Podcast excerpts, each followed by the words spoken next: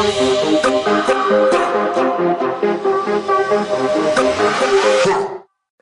and welcome to another episode of the Bleeding Edge podcast. Today on the show, we have Emma Buratti. Emma, welcome to the show. Hello. I'm really glad to be here. now, Emma, today I'm going to have to ch- change the tone of things because you are a world renowned vocal coach. You help people achieve the heady heights of being able to present in public and uh, not make a fool of themselves. In fact, when they uh, go through your program, they seem to do very well. And uh, you've got a really interesting background because obviously you're a vocal coach and you've launched a new coaching program, but you've got a strong background in corporate comms and PR. And you're also a trained opera singer. You have performed in many fabulous locations. And uh, I think the thing, as I look at your at your profile, that really strikes me is there is this real rhythm to your education. So if I kind of look at starting with the humanities at the Open University, then the London School of Journalism. So you started to get into into writing.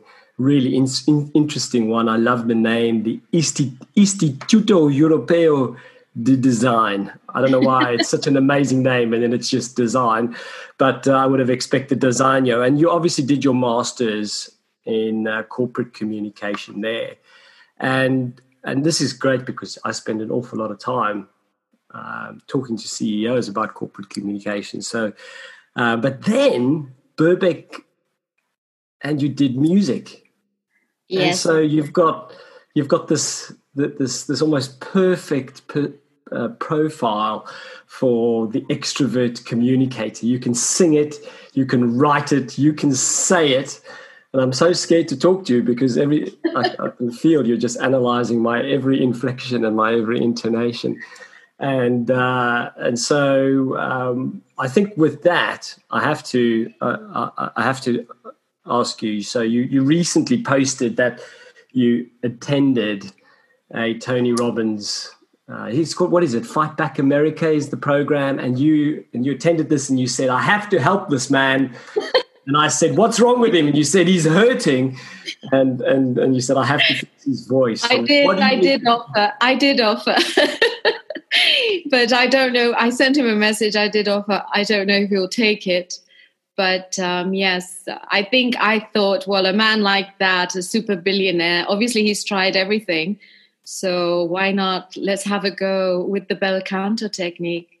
I have my my suspicions of what's going on there, but um, you know, he is a very important man, and uh, so I. But what know. could you do? So could you could you fix him? Well, I would try. I would give it a hundred percent. Um, so, and for example, my my teacher, Alma Caesari, she uh, is the daughter of a very uh, well-known professor. Um, he he was at the time training with the best in the opera field, like Beniamino Gigli and all these people. So um, she told me that once she had a case similar to his, and she managed to bring him back because uh, I actually called her. She's now 96. And I called her because uh, the thing about Tony Robbins is that he says a lot of really important things, I think, and he helps millions of people. So, of all the people that should be quiet in this world, I don't think he is one of them. So, I took it to heart. So, I called her and I said, Do you think I could do something for him? She told me that she once had this man that had gone through all these um, hospitals and and coaches in, and in Switzerland and so on, the most expensive ones, and um, he had lost hope. And then he came to her like the last resource, and she gave it her all, and she said she brought him back. So it it would be let's put it this way, it would be an interesting challenge for Tony Robbins and for me, but I'm willing to give it a go. I'm brave. I'd give it a go. What does he have to lose? I don't know. so, what do you think is actually like? If we think about the voice, you know, what what makes a good voice or a bad voice? And I guess the thing is, what context are you using that voice in? Because you're a fabulous singer. I mean, you sing like there is absolutely no tomorrow. Oh, uh, thank you. if I open my voice and I start to try and produce some form of volume that even, you know, resembles something like a song, uh, I'm not very precise. I, I widely miss the mark. But you seem, you know, having a great voice seems to be about this unbelievable control over the vocal cords and obviously the mouth. Well, let, let, let me put it this way the vocal cords are like any muscle in the body. And um, we all know that we do very strange things to our bodies. And um, it's a lot of it's psychological, psychological, and other things are just inherited. So the technique where I come from, it just defends a beautiful, pure sound. And what we do is stop everything that impedes that. And of course, how we speak is a reflection of who we are, of our personality, or where we come from, of dialects, and so on. So you'd be surprised once you clean a voice of all that. I mean, you can be stubborn and say, that's my identity. But if you want to have a beautiful voice, you have to clean it up. You have to let the sound out. And above all, and this is where the problem lies, the voice has to be in its rightful place, which is upright, an upright sound column. And people push it forward towards the nose, and, and a lot of them push it backwards of the vertical. And what happens then? They swallow their own voice, they don't vibrate the vocal cords. And what happens? The vocal cords become, uh, you know, um, like dead muscles, like people that haven't walked for for 20 years and then they get out of bed and they have to learn how to walk like a baby. We don't treat them well enough. We don't take them into consideration. I don't think the average person gets up in the morning and says, "Oh, I'm going to, uh, you know, uh, move my vocal cords and do some vocalizations." They just don't do it because they, they didn't learn how to do it. But a lot of people would be surprised. Like uh, two nights ago, I was working with a podcaster and uh, she has some issues um, that you know that we're cleaning up and we're correcting but she's very sweet and she loves singing but she thinks she hasn't got a voice. And she's tried auditions for choirs and so on. And I, I said to her you don't know if you have a voice or not. No i do i do i can't i don't have these notes. I said okay well let's stop with the vocal exercises and let's try a sing along and it took me 15 minutes. And within 15 minutes, she was starting to pitch these really rounded mezzo soprano notes. And she was shocked out of her mind. And I just enjoy that, you know, I just enjoy to free people from these, these things that are stopping them from shining. Because we should all shine, we should all be the best we can be. Well, I think there's something really interesting about the way that you market uh, some of this. It's about, I think I, I read um, on one of your programs, train your voice and bring out, you know, your charisma by improving the quality of your sound and mastering wording. And uh, it just really struck me as this idea that we, we think about body language and kind of power body language, especially. And um, yes, of course, there is, you know, the, the what we're talking about, the content of the speech, and there's the rhythm of it.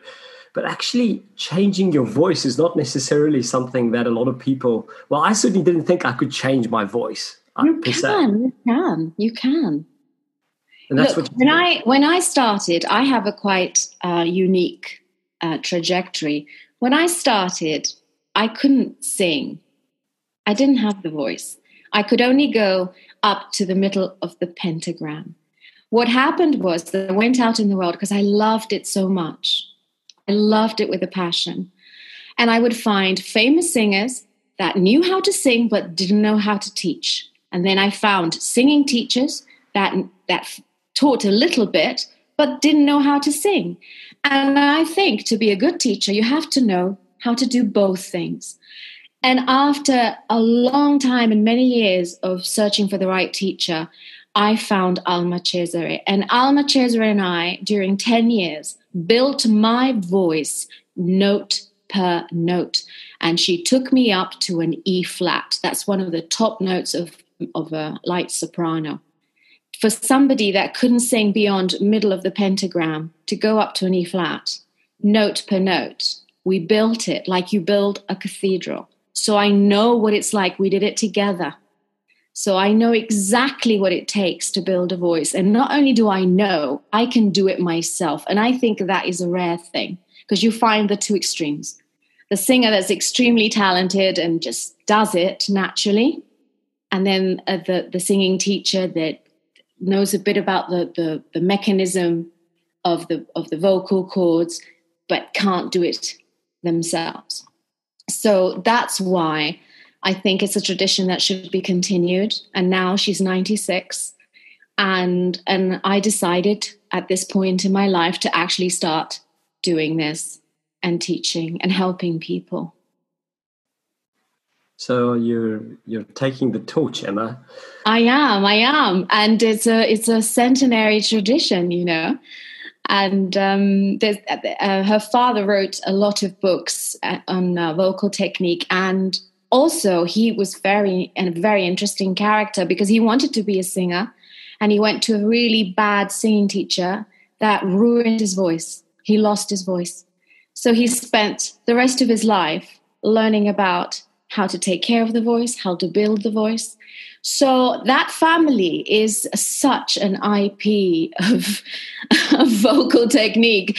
And, you know, and I had the fortune to find them and I learned from them. And yeah, I would like to pass it on too.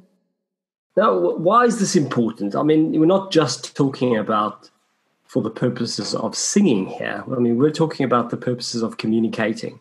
Yes. So, and even that was like I said that in a really weird, in a, in a really weird way. So, I mean, you're really about the power of getting the message across. And when we talk about communicating, it's a lot of like the words and stuff, but there's so much else because we've got this multidimensional space. There is. There's a lot to it, you know. And I spent most of my life shadowing big men, men that were extremely intelligent and extremely business savvy, but they had a lot of weaknesses in their communication, not necessarily good communicators. And and I helped them every inch of the way. And it's it's just I don't know, I just can't help it. I, I see it and, and I go in and I and and try to to fix it.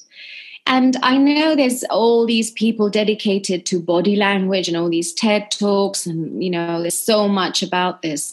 But I take a different approach to body language. I don't think you should just go into a place and say to someone, "Oh, don't put your hands here, don't do this, don't do that," and and you know, to me, that's cosmetics. I take a total different approach. And I look at the person and I think, well, what is your body telling me? Because your gestures and your body are reacting to what's inside you. So there are several things that will make you look nervous and do strange things. One, that you don't believe in what you're selling. So you've lost the battle already. And I say, okay, even if you're not passionate about your product, there must be something in it that you admire or like. And you have to tap into that. The second one is that you're, you're not sure about your message or what you're saying. You just memorized it and you're nervous that if you forget it and so on. So, why is that? Because you're disconnected from your text. Your words, your sound is disconnected from your words. And I say this all the time. It's very different to say, you know, to go up and give a presentation and say something like, um, I'd like to tell you um, what my product does for you, to saying, I'd like to tell you what my product can do for you. There's a huge difference. One is is it, it's embodied. It's you. It's you who's saying that. The other one, you're just like a parrot. So that's the second reason. So the first one is that you don't believe what you're saying. The second one is that your words are disconnected from your sound and your and then the third one is that you don't think your tools live up to your expectations. So a lot of people know that they have a boring voice. And what is a boring voice? It's a voice with no intonation. every sentence is a universe, and you should paint it just like a painter. And you have to find your own style.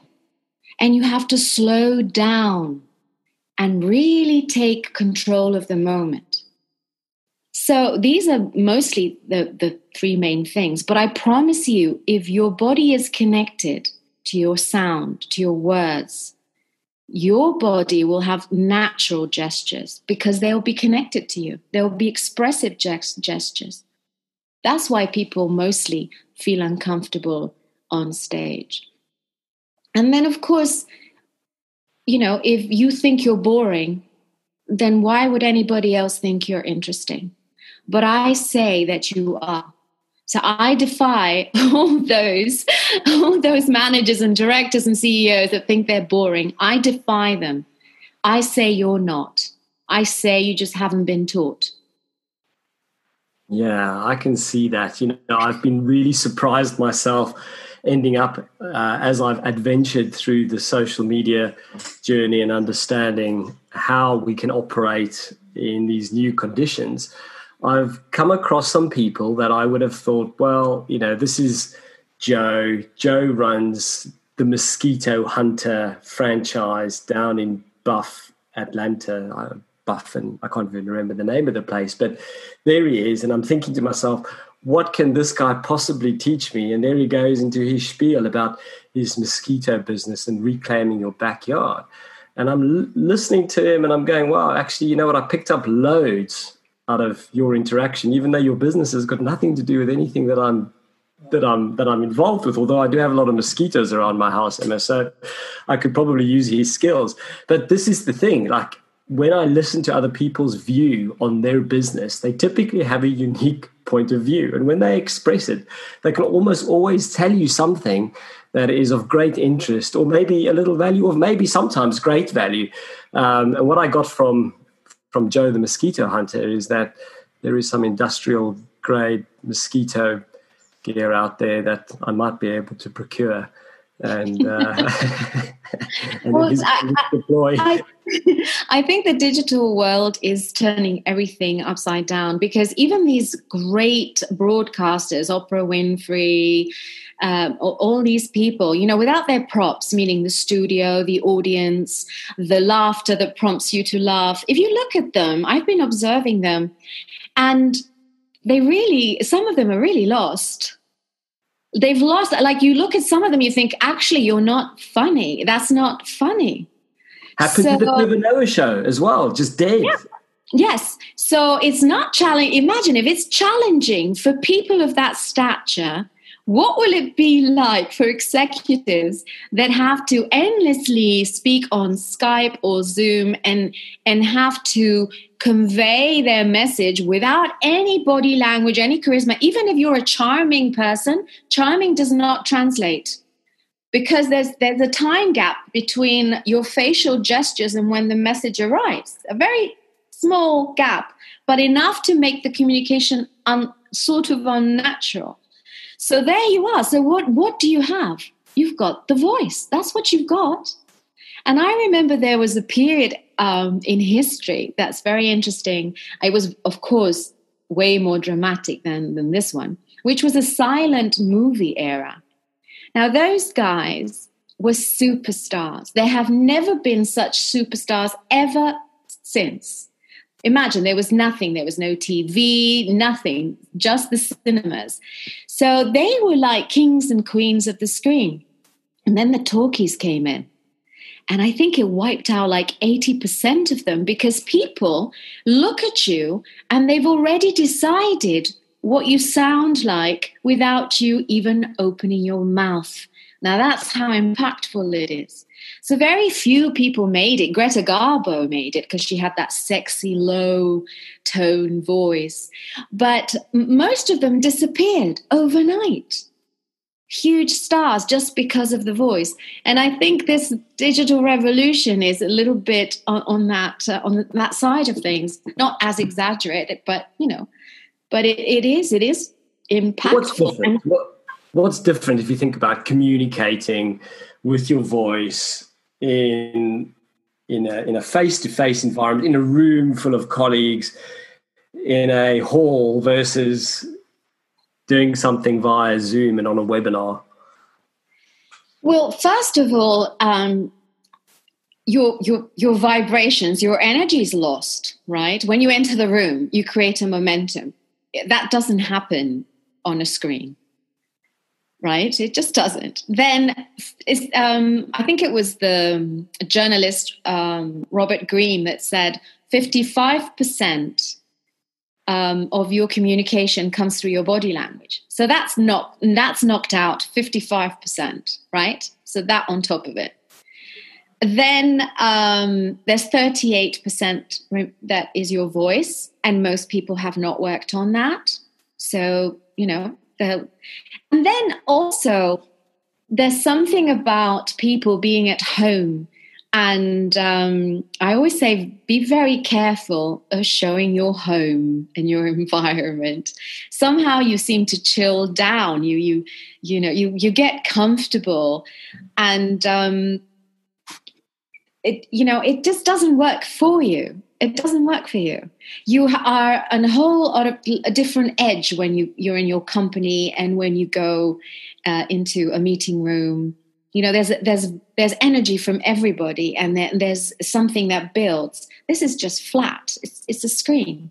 So you have to exaggerate everything. I mean i've been practicing with the camera because now i'm doing um, i'm i'm doing um, films and pro- digital products.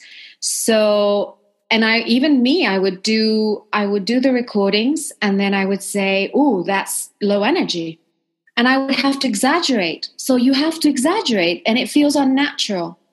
But if you don't, you come across as very low energy and uninteresting and then there's this time span and then you've lost uh, 55% of your communicational skills. And um, and as i said if you you know if you used to bank on your charm that's not working either. So the charm has to come through your voice. Pretty much like those days of the radio right? That they had people that were very specialized in different type of characters and voices. A chap like Peter Sellers that can do 50 characters and sound different. You know that kind of skill we've lost. We've lost because because we we entered into this world of images. So it's all visual.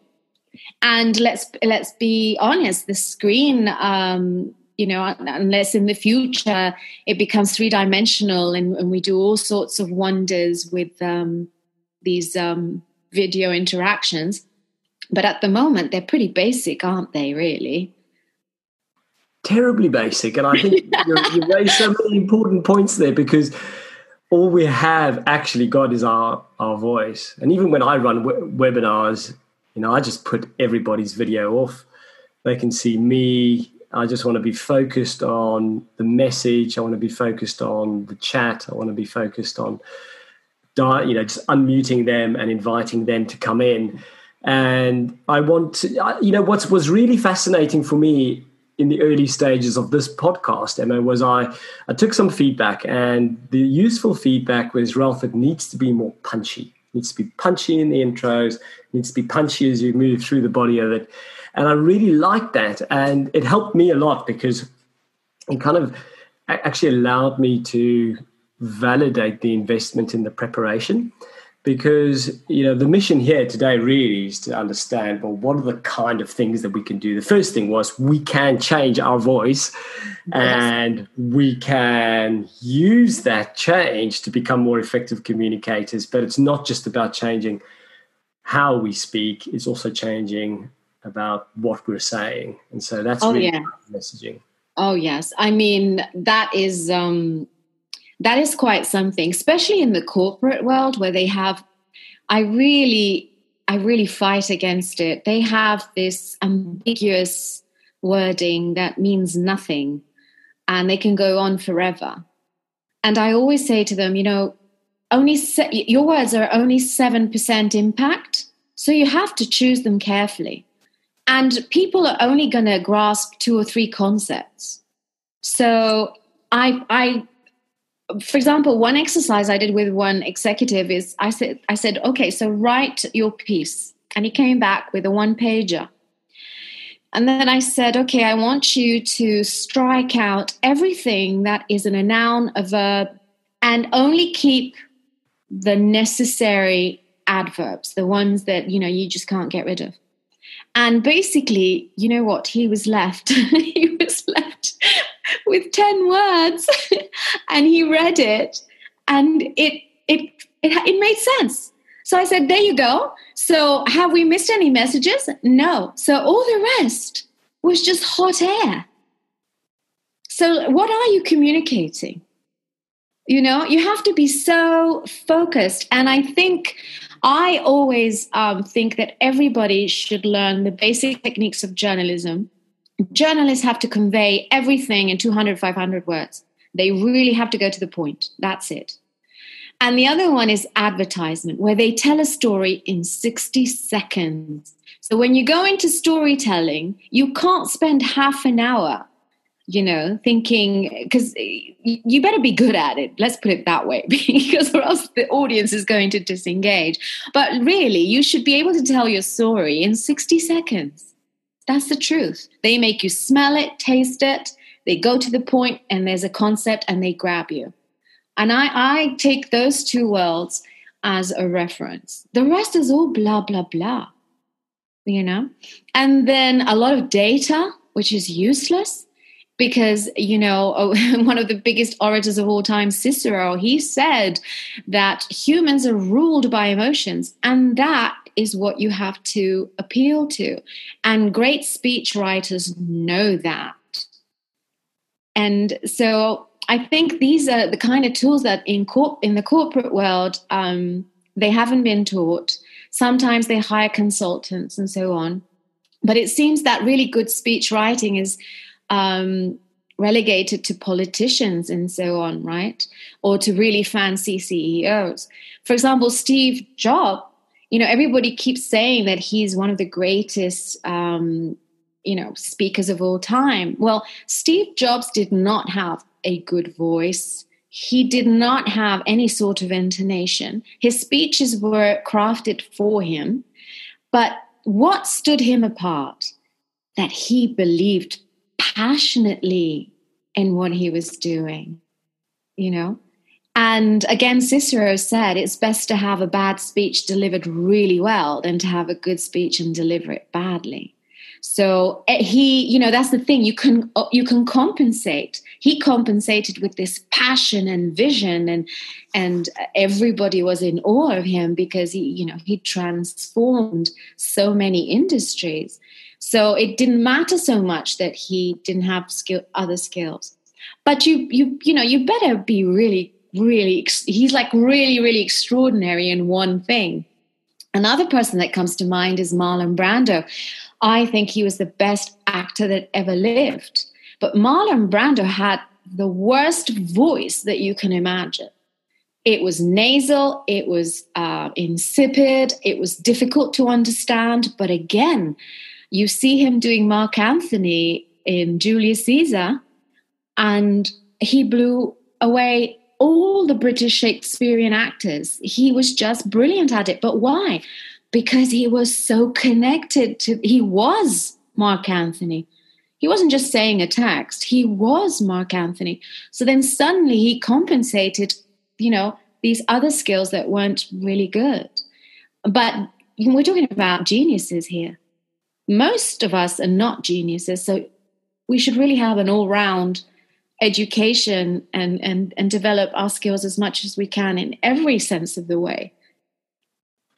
Yeah, I mean, uh, the broadcast process is so changed today. And uh, what people really want to see is that they can connect with the meaning behind a brand. And so often that can really only be communicated by the leader of that business. You know, if Sally, the marketing director, comes on and says, Hey, this is great, you should buy this product, it's just not delivered in quite the same way. I'm not saying you can't bring that into the campaign because it is great to bring employees into to speak, but there is something, and uh, I always think about the guy that bought the Remington shavers. I love the shave so much, I bought the company. And uh, that was an advert that was going on, you know, back in the 80s. And uh, and it's that kind of CEO that's almost back. You know, I love this idea so much. It needed to come out to the world. I had to get this, you know, product to market, and um, it's that kind of conviction that typically can only come from a leader that is passionate about it. And so, yeah.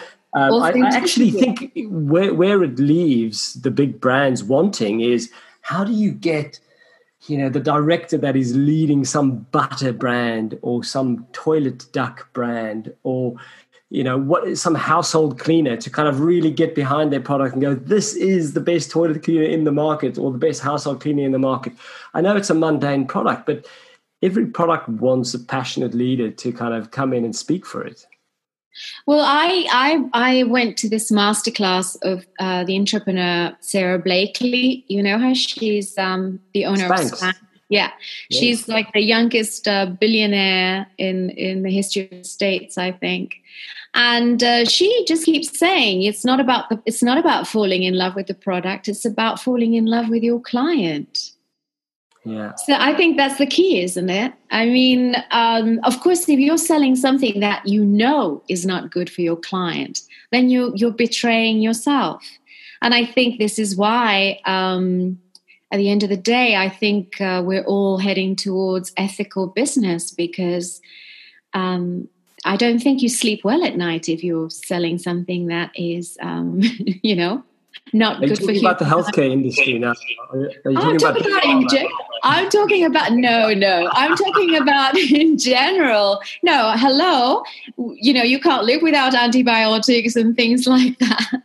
No, I'm just talking about um, you know, sometimes that there are things that that you know they're not good. Mostly in the food industry, actually. We all know that because we're all getting fatter and fatter and with more illness and um, it would be good to to go in that direction you know i think um, yeah it's good to believe in in in what you're doing yeah no look i mean and i, I think toilet paper covid-19 has taught us that it is essential for human beings well, and it also taught us that there are people people behind those toilet paper mills that are passionate about it. Because yeah. I did watch an interview with the guy that said, "Look, here's this is the mill. We have a lot of paper. We're not going to be running out anytime soon. You have no problem.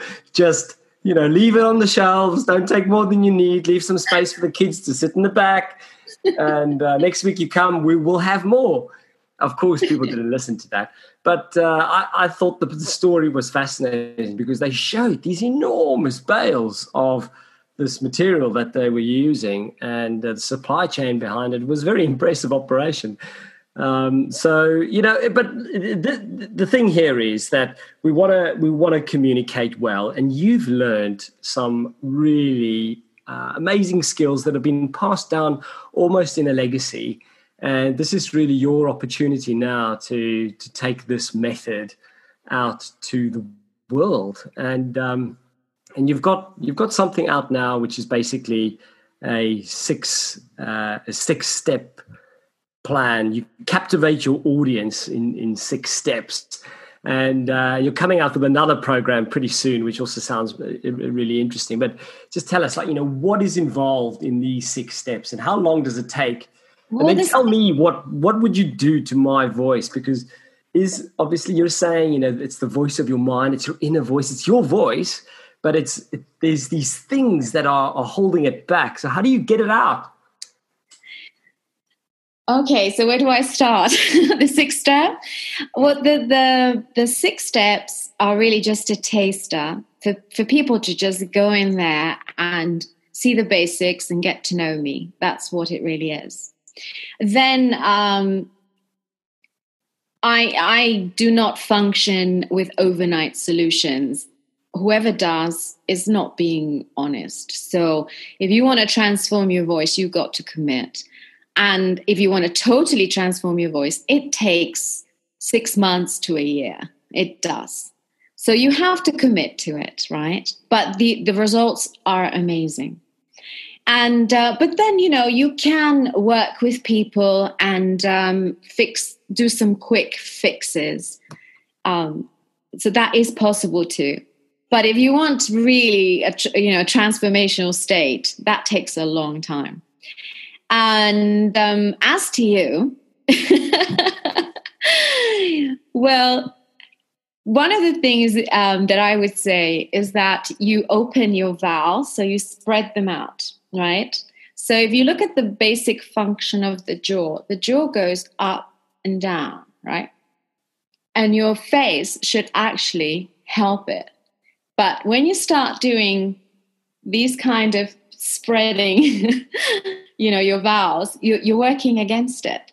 And then it also tends to push it a bit forward towards your nose. So you're a tin- you've got a tinge of nasal sound, and then you spread your E's and your A's. So, th- for example, if you had to speak in an audience, your, your voice wouldn't travel focused, it would disperse and open in front of you.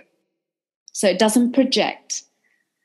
So, those are the two things. And I bet you don't support your sound, which is the key thing the key thing is to support your sound.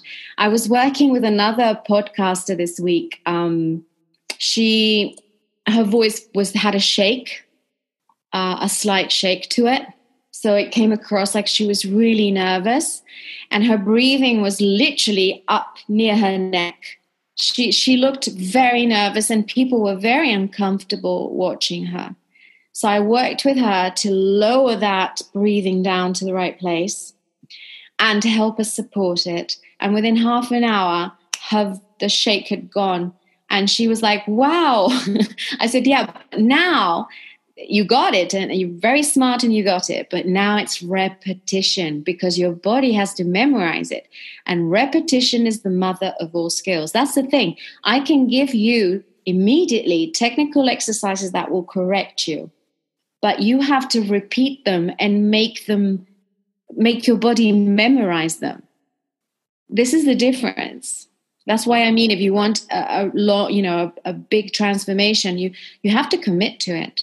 You have to practice every day, and you have to be checked because if you do the exercises wrong, then you know you can even hurt yourself. So. Mm. It is. It is. It's an intense interaction, but um, but it's great. It's, I just I like doing it. it's nice that there's a bit of danger involved as well. So you need uh, an expert guide. Well, not tremendous danger, but you know, uh, first of all, it can be totally ineffective if you don't do it the right way. And secondly, yes, if you do something like extreme, you could um, make your vocal cords uh, you know clash against each other and then you can start having things like you know nodules and things. So if you do it constantly so you have to take care like any muscle you can't go and run a marathon if you haven't practiced and warmed up and and you know and, and prepared yourself for it. It's like everything. Yeah know? i mean you talk about being the uh, an, an athlete of the voice Oh, well, opera singers are the athletes of the voice, uh, no doubt. Um, I mean, the things they do, no one else can do. I know not uh, opera's not everybody's cup of tea, but vocally, they are the athletes of the voice. Yeah. Do you think that's something that everybody should just try and do a bit of training? Would that be a way of just getting what, for opera? Yeah. well, you're more than welcome to try. I just did. I guess I didn't get the part. Oh well. it is a it is a fascinating art, and um, and it should be protected. You know, it really should be protected. Well, I mean, it's it's an incredible skill, and it's something that I have to put myself in a certain mood to kind of sit and listen to it. Um, it you know, I, I, don't have a love for, for, for opera per se, but I do sit and listen, and uh, and I do I wonder at just the sheer control of the voice, and I think there's something because it's the you know there's this idea of the frequency and the vibration, but the way that they can get that large space so full of all of that sound. It just creates. But not only that, it's the delicate with the strong. It's the mm-hmm. legato. It's the crescendo. It's the pianissimo. It's it's it's so intricate. And then there's style and there's tradition and it's not the same singing mozart and singing puccini than singing wagner and this they have to know music you know they it's it's really now we we got used to pop and so on and you know I, mind you i love pop music but they're not at that level of skill it's like saying that a Picasso is at the level of skill of Michelangelo. It's not. I love Picasso, but it doesn't take that level of skill. You know, not everybody can be a Michelangelo. I mean, it's a different concept, isn't it? There's innovation and experimentation, and then there's the, that perfect skill. So yeah, it is quite it is quite a thing. It's quite an exciting journey. Um, so what what happens next for you? Because there's a, a real um, focus now on helping clients with this process in a digital environment. So uh, you're really offering uh, these uh, these courses as virtual sessions, right? So um, are you thinking you're going to be doing this as, as a one to one engagement as well? Yes, of course as one-to-one there's also i also thought about masterclasses and i don't think i will be um, only digital hopefully when covid um, opens up um, i would like to use the format of actually opera, opera singers which you do a masterclass and you have types of subscription you have the audience and then participants and then they see you work with the participants. So the audience is learning and seeing from each participant, and I work on them live. So there's no there's no fooling around. They will see immediately in front of them if this works or if it doesn't, and uh, they will see me work individually with each one of them because we we all have different DNA. So what you do with your voice and your body uh, has got nothing to do with what somebody else does. So I think that's I don't like generic products. I don't think they're generic. I think we're unique and special. So I want to help people um, unravel that specialness. Yes, there can be general courses for um, basic things that you know, but in the end, um, I'm also dedicated to to finding individuals, not masses. So, uh, an intelligent combination of both, I think, would be good. Yeah, so it sounds like people that are out there that really are relying on their voice for their income. And actually, that's a lot of us right now because if you can't talk, I mean, sign language over Zoom and Microsoft Teams just wouldn't be the same. If I couldn't do my podcast because my voice wasn't working. So I guess I'm dependent on it too. But um, you know, this is such a key skill. And but you're very expressive. You're very expressive. This is the thing. If you're an extrovert and you're expressive, you already have, uh, you know, a head. Uh, the premise for people that are introverts and already struggled with live presentations, um, you know, they don't really come across or shine. And everybody wants to get promoted and everybody wants to get noticed. And you know everybody's attracted to i mean haven't you ever seen a person that wasn't maybe physically attractive but the moment they started speaking they they they they got you have you ever i have yeah it's it, it is extremely powerful it's extremely yeah. powerful. Well, you know, you said work with what you've got, and the thing is, you've got a voice, and if we are being inhibited by these barriers, and you can help people construct their speech so that it comes out in a way that is the best version of themselves. And I've kind of got this really, in, you know, it's this odd idea that you're born with a voice, but then life oh. just kind of does stuff to you. And this, uh, this is the thing that this is what I find with everybody I speak to. They are convinced that that's it, that, that that's it, that they can't do anything about it. And the moment I start to tamper with them, they, you should see their faces of absolute shock. you know, like this podcaster singing gospel and going up to a top note with a really rounded, full voice. And uh, she couldn't believe it. So it's not true. And I'm the living proof of it because it is true. It is true that some people are born naturals, meaning, for example, Pavarotti was very much like that. These people are born with really high level of activity in their in their in their muscles. And there is such a thing. Beniamino Gigli was a natural. So all these people really have to do is understand their mechanism so they don't mess it up. And but uh, and then there are different levels of degree. Personally, my muscle activity was very low but I loved it and I had the passion and I didn't believe that it was beyond me. Somehow inside me, I knew there was a singer.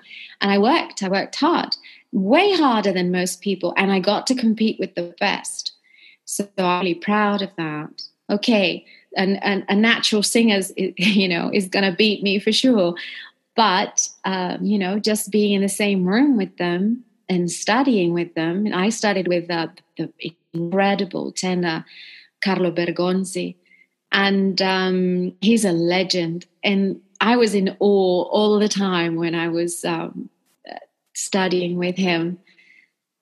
And, um, you know, th- those are moments that I cherish and that I could be with him and, and that I worked with him and, and that I had his respect coming yeah. from coming from a girl that you know couldn't couldn't go middle of the pentagram. Amazing. Well i mean and i think this is it you know and i'm sure they they were really drawn to your energy and your commitment as, as a result which uh, oh i would i didn't i wouldn't give up. I would go and go and i was there every day and i was yeah i was really like my my challenge was the aria È strano from la traviata and I fought through that aria like there was no tomorrow. It's the hardest thing to sing. I mean, you just go into the opera and, and there you are, and it's non-stop and it's just so challenging. It's a tour de force, and I fought my way through that, and um, yeah, it, it was great times. aria Estrana.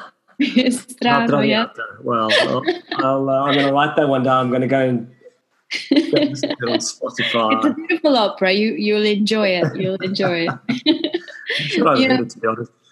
I'm so ignorant. I have to apologize because I think uh, you have this incredible skill, but I have watched you performing and and I and I have to say your your range is incredible. But one of your passions is uh, is is obviously also listening to to Joe Rogan. So let's change the the subject for a moment. What's your favorite Joe Rogan episode? What are you what what inspires you about? Oh, him? I like I like when he goes into history when. when he brings Graham Hancock and because um, I'm really into like uh, prehistory, I do think I really believe what he says that uh, historians have it wrong. And uh, I just don't know why they're not curious and investigate. I think people uh, they get stuck to these ideas and like, no, no, that's wrong, that's wrong. And I just, it just gets to me because find out, you know?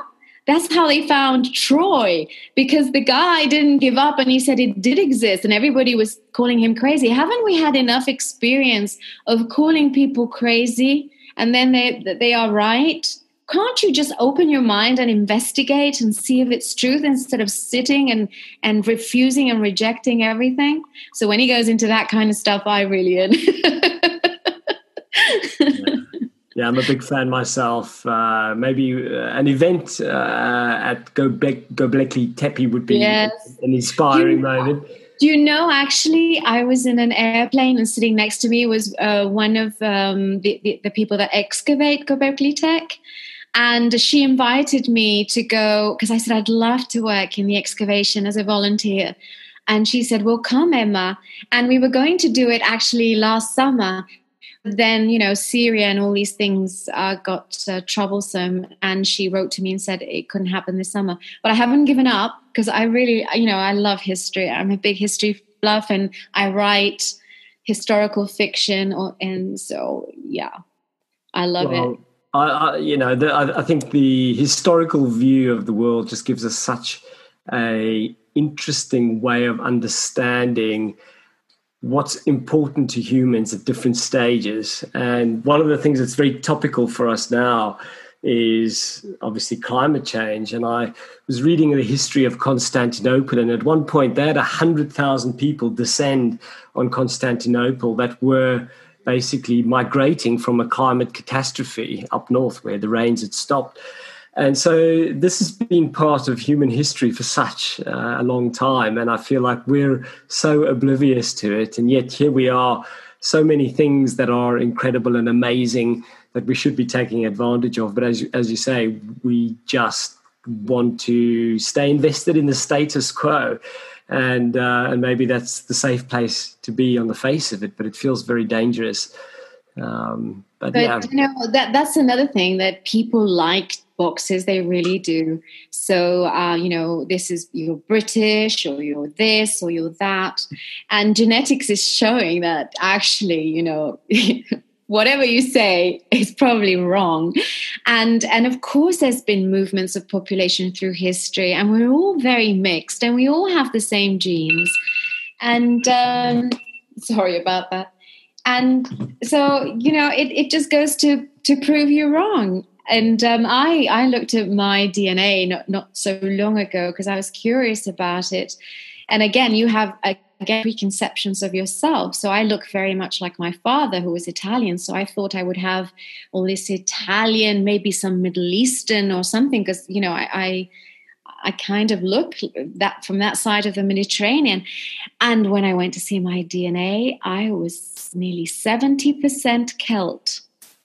Wow. So I have more ancestry in Ireland than I have in the Middle East, even though I look this way. So I was shocked. And I had a I had some German in me. I was like, oh my God. so I find that fascinating too, you know, that we have all these preconceptions and and this is a this is the thing about history. If you really dig into history and just not take what, what we've decided to keep or filter, prove re- uh, history will prove you wrong every single time. Every single time, if you really look at the facts, they will prove you wrong of all your preconceptions. And that's why I like history. Now, you're writing a novel. Is it a, a historical novel? Yes, I, I finished it uh, last month. It's um, it's historical fiction and science fiction. It's a fantasy, really, fantasy historical fiction and um, it's in the 17th century in Rome. And you know, at that time, you have people like Giordano Bruno talking about parallel universes. You have Galileo Galilei uh, talking about heliocentrism. You have Tommaso Campanella. Uh, so you have all this uh, beginning, sort of beginning of Western uh, science. And I just thought how fascinating that a Dominican monk gets up in the morning and says, Oh, there are parallel universes without experimentation or anything.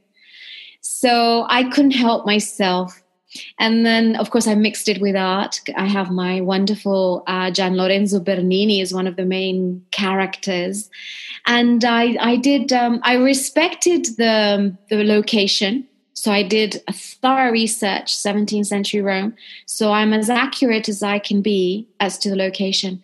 But then I take huge liberties with the story. The story is totally fantastic. And I had a ball doing it. And there's a lot of gossip from uh, the newspapers of the time, which were called the Avvisi. So I take all this gossip and I take all this fantasy and I just created um, this story. And um, so now I'm working uh, with an editor because you need a, somebody, you know, you're in love with your story. So you need someone to have a look at it and tell you, hey, Emma, you know, this doesn't work quite well or this needs to be adjusted and yeah, it's a new trip, and um, yeah, let's see where it takes us.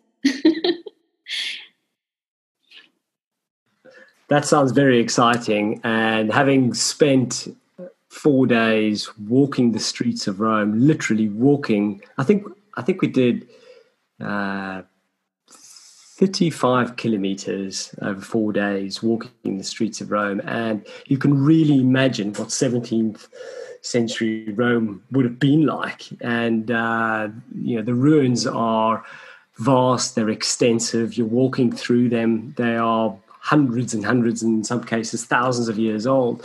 And I think you're absolutely very brave and very smart to ask the question, you know, how does a monk come up with this idea that there are parallel universes? And so um, I want to find out myself. I'm gripped and, and uh, and the book's not even out yet. So if you need a proofreader, um, so uh, Emma, with with all of that excitement to come, what what are you sharing with people at the moment? What kind of connections are you looking for? Uh, you know, if you think about how you're going to expand your work as a voice coach, um, what kind of collaborations would you be open to, or what kind of people do you want to make contact with? Well, of course, corporations are um, a big um, possible collaboration. And but i'm not limited to that. I also think about podcasters and people that ha- have to make a living through their digital products. And then there's of course uh, the musical side. Uh, the the the audience is so big that sometimes it's a bit daunting you know but um, what i do do is i don't want to go in there saying, look, this is who I am. You must believe it. That's not the attitude I'm taking. The attitude I'm taking is, I will connect with you with no charge and I will show you. And I know you'll come back once you see what I will. Once I open your eyes, you will come to me. That's my approach. I don't know if it's a very marketable one, but it's an honest one and it's the one I want to take. So, for example, in my website, I have uh, a subs- you can subscribe, and I actually ask you, what do you want to change? What do you feel you need? So everyone can write there, and then I make the promise of a personalized webinar where I will tell you exactly how that can be solved. So I will give IP for free for sure and then, you know, check it out, try it out, and then come and talk to me. Mm. Well, it sounds like it's a journey, right? So you're saying if you really want to have an impact, this is a six month journey. And that's not for everybody because you need to be serious about using your voice and yes. wanting to build it to be the best version. And that's not for everybody. But if you can help people with a few basic problems really quickly with that program, yes. then uh, then that's powerful. Yeah, that's that I can do. Um, one thing I can do in a generic way is stop you from uh, producing more air than sound. You know, you know, a lot of these voices, there's just air coming out. There's no sound. That's why they don't project or they can't be heard. So I can make your vocal cords um, produ- vibrate and produce sound. Another thing I can do is give you an exercise to position that will force you to position your voice upright and take it out of strange places. and then a third exercise that can be generic is show you how to produce pure sound because sound travels in the vowels. It's a, e, i, o, u. That's where your sound is. Everything else is stopping you from creating pure sound. You cannot do sound with a p, t, k, ch. You can't. So it's teaching people how to focus on the vowels and flip off the consonants. And that is how you stop doing all these strange things with your mouth and your jaw and, and, and, and push it in into the nose.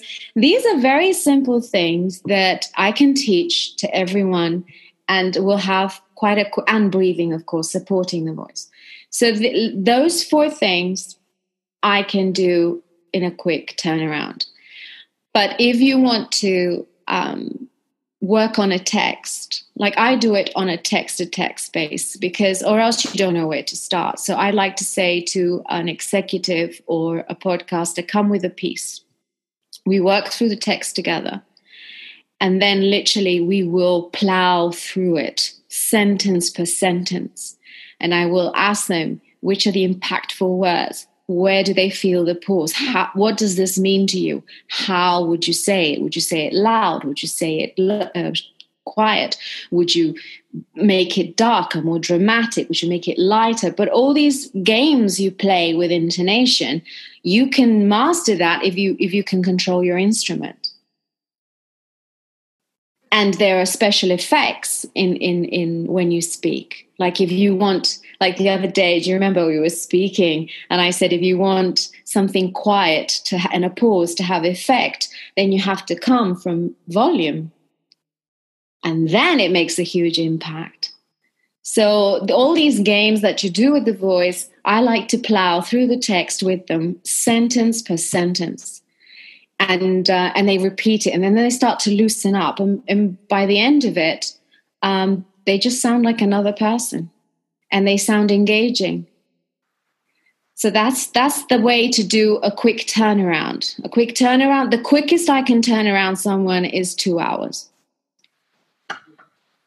But for a specific text or a specific moment if you want to have a total transformation in which you don't depend on anyone and you you know then you're six months to a year yes for sure yeah for that gold plated platinum dripping voice it's just yeah just want to hear it that, then after that they can give you i don't know like a prescription and you read it and it will sound like shakespeare Well, this is the power of it, and I, I, I want this superpower. I need it in my life.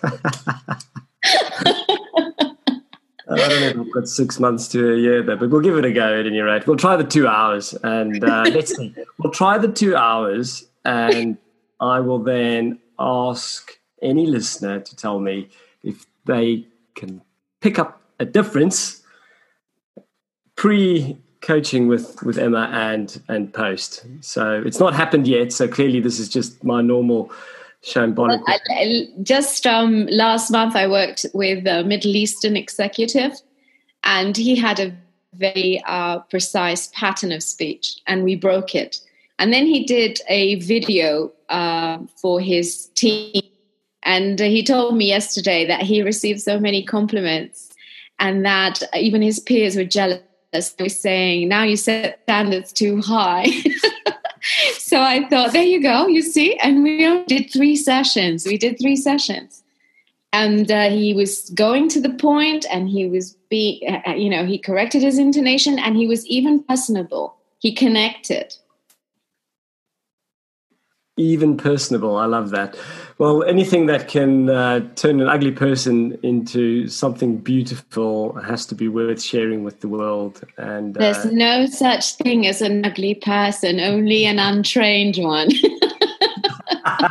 only an untrained voice. Uh, no, I love this. This is spreading love, love to the world in a, in a practical way that people can actually go away and do something uh, about it. And that's what I, I, I love about what you're teaching. I love about the concept. And I have found it so powerful just in my own learning and, and kind of development in communication that I can achieve more with less words if I pick the right ones and I deliver them in a powerful way. And uh, I'm not the most parsimonious of, of people. So, uh, uh, it's a long-term goal of a goal of mine to be you know very specific and and very clear because I think it's a great skill and it's a great skill to, to teach people. So Emma, thank you very much. It's been an absolute delight having you on the podcast and just hearing all about the bleeding edge of your inner voice, the voice. The voice your mind. That's what it is. It's all in your head. That's what. That's what gives the orders. That's what controls everything. Your mind. Well, we look forward to uh, exploring the voice of my mind, hopefully. And uh, we wish you all the best with this endeavor. And Thank um, you. look forward to catching up with you again. This has been the Bleeding Edge podcast. I'm your host, Ralph Benker. See you on the edge.